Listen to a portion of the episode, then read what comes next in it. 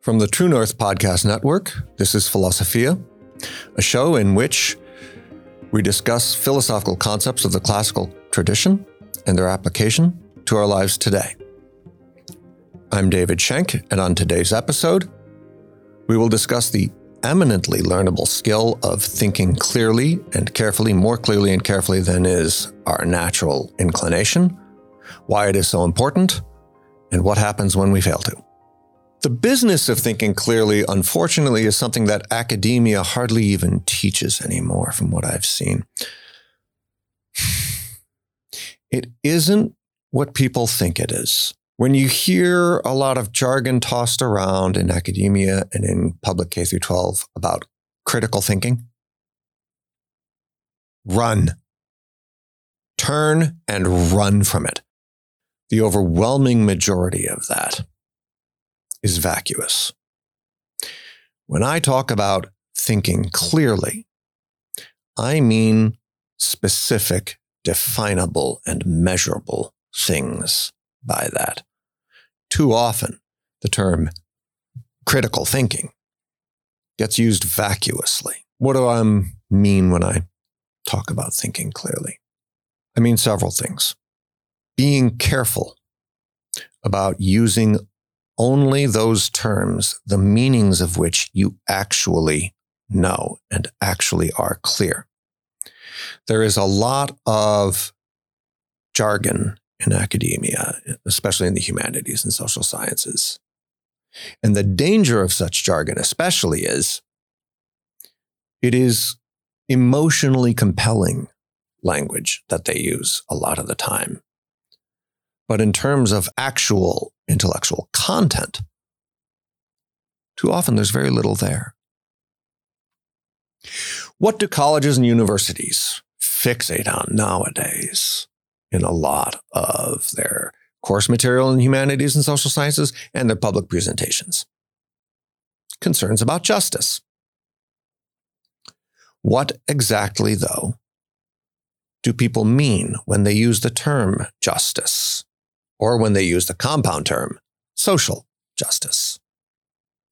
What makes some instance of justice social versus non social? And why is it that in all of those supposed critical thinking courses you've taken at university, no one ever bothered to present that question? What does it mean for something to be just or unjust? Philosophers have been worrying about this at least since the time of Plato, really, from before him. And ever since Plato, one thing that has been very clear to professional philosophers is if you think the concept justice is an easy one to define, the only reason you think that is because you haven't even looked at it yet. The people who use a term like justice as if they already knew what it meant. Use it that way because they haven't looked at it. Not because they do know what it means, but because they don't even realize yet the extent to which they don't know what it means. If you want to see someone show that, prove that fact in really clear terms, have a look at this book that I know has become unpopular, but I still say it's a good one, and you have no business calling yourself educated without reading it at least once. It's called The Republic by Plato. In there, the concept of justice is examined very carefully and closely. Have a look at just, you know, books one, two, and three out of the Republic. And you will see Socrates in pretty clear detail, spelling out just how much we don't know about what that term actually means.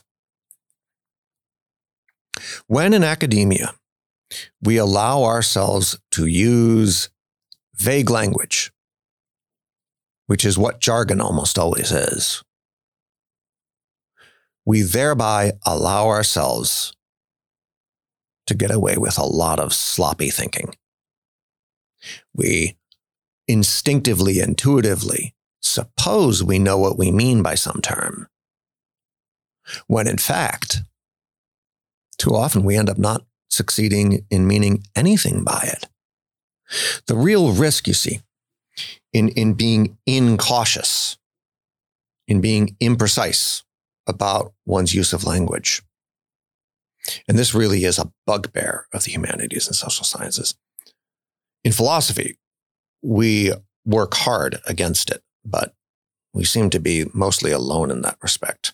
Some departments of linguistics will work on it too, but only some. The real risk in allowing ourselves vague language, nebulous terminology, isn't merely some instance of the fallacy of equivocation where we think we mean X by our use of the term when in fact we end up meaning Y by it. The real risk is we don't mean anything by our use of the term, but instinctively we suppose we do. One of the great philosophers of uh, the Enlightenment era, British philosopher, one of the real movers and shakers. He was not, in my opinion, the most systematic of philosophers, but he was brilliant. David Hume. In the branch of philosophy that I'm trained in, analytic philosophy, David Hume is a kind of granddaddy or great granddaddy. His emphasis in his two famous books on this is on being absolutely clear about the content of one's terms. What can you actually point to that attaches to your use of the term justice or your use of the term good or your use of the term knowledge? And if you can't point to anything that attaches to it, why do you suppose you're even using it meaningfully at all in the first place? There is a lot of emotionally compelling language that we have that, when you look at it closely, ends up failing actually to assert anything. If we are going to prevent that, we're going to have to do two things, I think. One, stop using jargon. Just cut academic jargon out of your life and allow yourself only ever to use plain English, straightforward, when possible, monosyllabic, plain English. Because those terms, the really simple, straightforward ones that everyone uses all over the place, the vast majority of those do have specifiable content where we really do know exactly what we mean by them. Whereas the fancy academic language, too often, too easily, they don't express concepts. They express emotionally swaying stand ins for concepts pseudo concepts parading around as if they were ideas, but on careful examination, there's actually no notion there in the first place. A lot of contemporary use of the term justice works that way. You challenge someone on what they mean by the term, and they can't actually give you an answer, and they get angry with you for pointing out that they can't actually give you an answer. And they think that because you're making them think more carefully about this, that you must be against their view.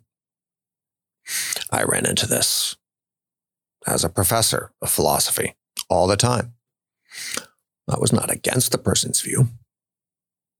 I was trying to get them to spell out a view, and they got mad at me for demanding that they actually clarify it.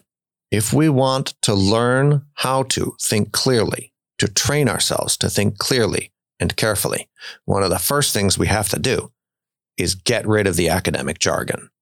Get rid of all the fancy terminology in which we are trying to make it sound as if it were deep and academically serious.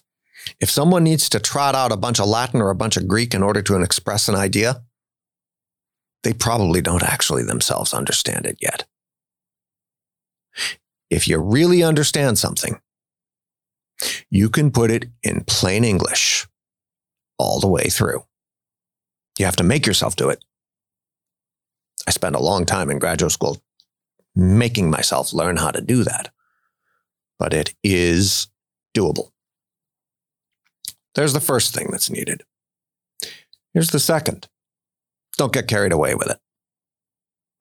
Don't allow the subject matter you're talking about or listening to someone else talk about become so emotionally compelling to you, so emotionally upsetting or so emotionally attractive that you stop looking at it carefully and clinically. Don't get carried away by your or someone else's emotional responses to something. When we do this work, we have to think as dispassionately as we can about it. Not just in order to figure out what's true and what's false, but in order to get our heads clear on what the competing positions are in the first place. What is the view on offer? In order to get myself clear on that, I have to suspend my emotional reactions as much as I can and suspend my own opinions regarding stuff and just make myself try to figure out what exactly is the position in the first place. We'll worry about whether I buy it or think it's a bunch of hoo ha later. See what I mean? That discipline of, of suspending one's own sort of gut level emotional reactions to various propositions, I've learned from experience over decades. You won't do it unless you make yourself do it. You have to do this on purpose in order for it to work out at all. Third concern, and this is one that even with training, it gets very tricky.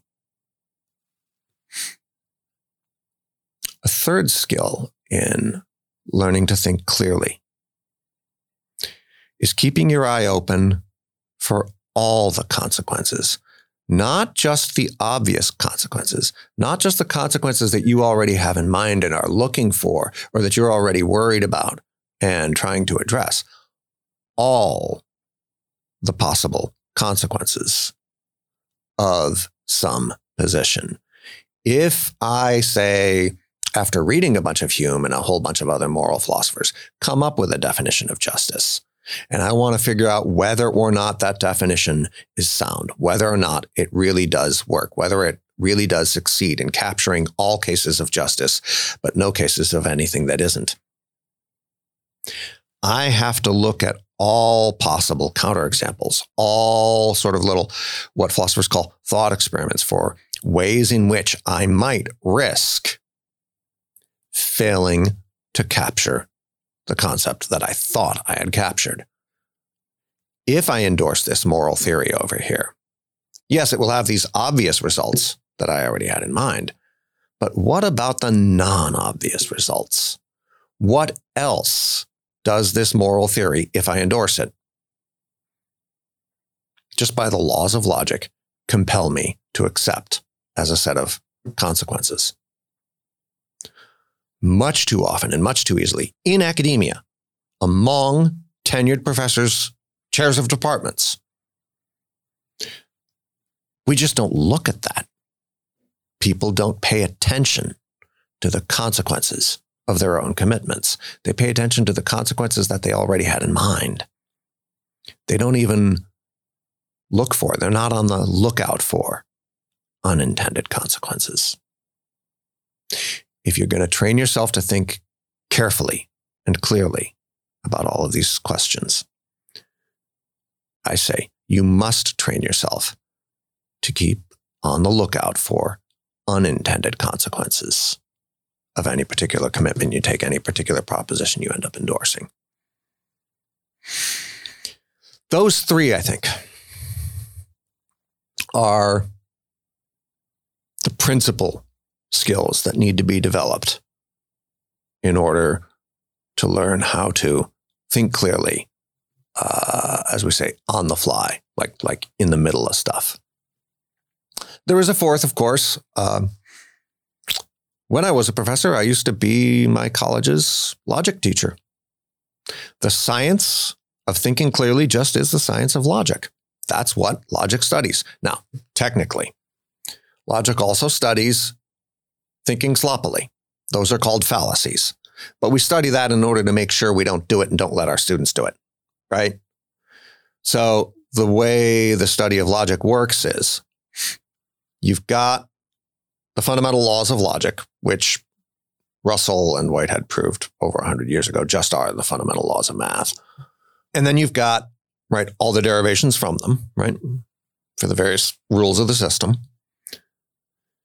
You do also have formal and informal fallacies, botched arguments, right? Sometimes they're botched on account of their structure. Sometimes they're botched on account of something non structural, like definition of term. But we study fallacies and other errors of reasoning in order to not do it anymore, in order no longer to fall prey to them. The goal in logic is to train oneself into always and only thinking clearly and carefully. And so you never suppose that this consequence over here follows from your moral theory when in fact it doesn't follow. It's, it's a plausible thing that could be a result of it, but it isn't guaranteed. Training in the science of logic trains you to notice when it doesn't follow and you only instinctively thought it did, but it really doesn't.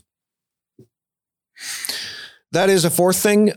In my opinion, in academia today, and certainly in K through 12 education today, it's less urgent. It's less immediately necessary.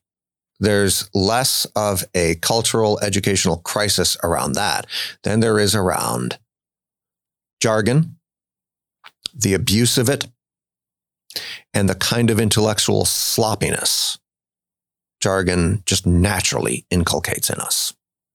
The kind of vague, sloppy thinking that our vague, sloppy language so easily and naturally and unconsciously encourages in us.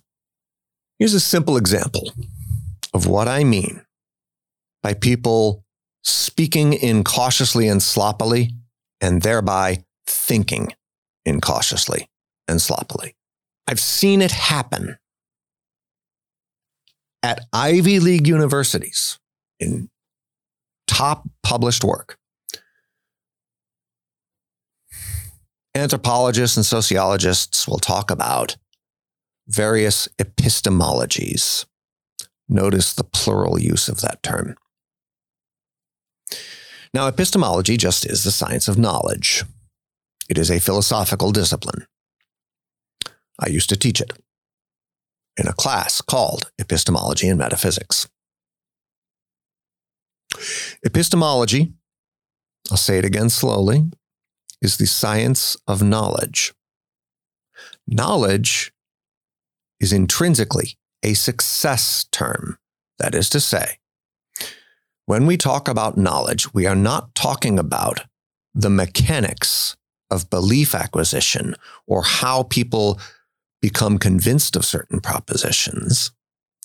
We are talking about once someone is convinced of some proposition, when is their conviction justified by sufficient evidence or whatever, or sufficient warrant or whatever it might be, right?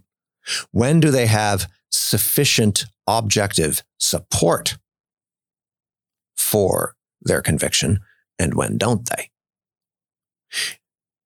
Epistemology has nothing to do with how people come by their beliefs or when they become convinced of something, what is it that is convincing them of it? All of that is irrelevant. So for decades now, I've watched anthropologists, sociologists, social workers talk about, and people in educational theory talk about epistemologies in the plural where without them realizing it at all, they're not talking about epistemology whatsoever. all they are actually talking about is the different ways in which people come to their systems of belief. There is a fancy Greek term for that, right? That's called a noetic structure, a structure of belief. Hmm? And you certainly can look at, as an empirical question, how people come by their various systems of belief and how they come by, you know, the increasing conviction they have for their various systems of belief. None of that qualifies at all, though, as an epistemology yet. Epistemology only comes in the door once we leave questions of belief acquisition and levels of conviction regarding belief and how those come about. We drop all the causal questions altogether and we look only at where some belief qualifies as knowledge, what makes it qualify? Where some belief does not qualify as knowledge and only qualifies as mere belief, what makes it fail to qualify? Simple, really simple analogy. Suppose I were to ask you how many square objects are in the room you're sitting in right now, or the car you're sitting in if you're in your car in which case, please pay more attention to the road than you do to me. If you've learned basic geometry, you shouldn't have too much trouble finding your candidate square objects. If you haven't learned any geometry yet, though, you might have difficulty with that. You might look for any four sided polygon or any rectangular polygon and suppose that to be square, which it is not. When I ask what squareness is, I'm not looking for examples of it. I'm looking for what are the implicit underlying criteria whereby some geometric figure qualifies as square or fails to qualify. And when we do work in epistemology, our question is not how does someone come by this knowledge? Or even what does this person know? Overwhelmingly, the emphasis is on what does it mean in the first place to call some belief a piece of knowledge or not a piece of knowledge? And furthermore, does the term knowledge apply only to beliefs, including implicit beliefs? Or might it apply to things beyond just the domain of belief? What are the limits of knowledge versus mere belief or mere conviction of some kind? That is epistemology. And that does not get used in the plural because the criteria for success or failure are the same here as they are anywhere else, irrespective of who you are, why you are who you are, or how you feel about things. But outside of philosophy, it isn't that academics who haven't received the training in philosophy are unaware of the terms. It's that they read the terms, they think they know what the terms mean from philosophy. And so they never bother to look them up. And so they never even realized that the terms actually meant something subtly different from what they supposed. A lot of the fights that we have going on in American culture today and in academia and in the media are grounded in that error. I think Mary means by her proposition or by her utterance, say, on uh, some news show, this claim over here. When in fact, she did not mean that by it. She meant something subtly different because she was using some term that I also use to mean something different from what I usually mean by it. And if I don't notice that, I'll get very upset with Mary for advancing this proposition or advancing this theory that I think is clearly false and also clearly very destructive and, you know, a terrible thing for people to advance. And I'll never even stop to notice that that wasn't even what she said in the first place. We are shouting at each other in America so much today especially in the media and in academia, not because we disagree on various propositions, but because we have failed to pay attention to what each other even means or what we ourselves even mean by them in the first place. We have failed to notice how much of this terminology we use emotionally, which means intellectually emptily. And we get so upset because we think people are disagreeing with us, when in fact, we haven't even produced any meaningful propositions for them to disagree with yet. And we don't notice it, and they don't notice it. And everybody ends up angry at everybody. A huge swath of public debate in the media today and debate in academia is going like that. If we train ourselves to think carefully and clearly about all of these terms before we let ourselves use them so confidently and cheerfully, we can head a lot of that off at the pass. Here's a straightforward example of why thinking carefully and clearly about the exact meanings of our terms is so important. I used to do this to my students in my intro to philosophy class at university. Because this is classical academic press, I'm operating under the assumption that the majority of my audience is Christian. Of whichever denomination, I don't care. Therefore, I'm operating under the assumption that most of you believe in souls. Okay, great. Suppose I am Mr. Hard Nosed New Atheist. Further, suppose I don't know what a soul is. I've never heard the term before. Describe it for me. Give me two meaningful sentences about what a soul is and distinguish it. Be careful. Distinguish it from the mere information of psychology or neuroscience or anything like that sort of stuff. So if you start talking about, well, that's our beliefs and our attitudes and all that sort of, all of that we can just tuck inside of neuroscience. If you think there is such a thing as an immortal, indestructible soul, describe it for me. What's it like? What's it do? On what basis do you know that you have one? What is your evidence? for its presence. Most of my students at a Christian college could not give me two meaningful sentences by way of response. Actually, they could not give me one. And I knew that before hitting them with this example. I used it in order to show David Hume's point about how easy it is to slip into vacuous speech when we don't make ourselves define our terms carefully and clearly and exactly before going around using them. You see how that goes?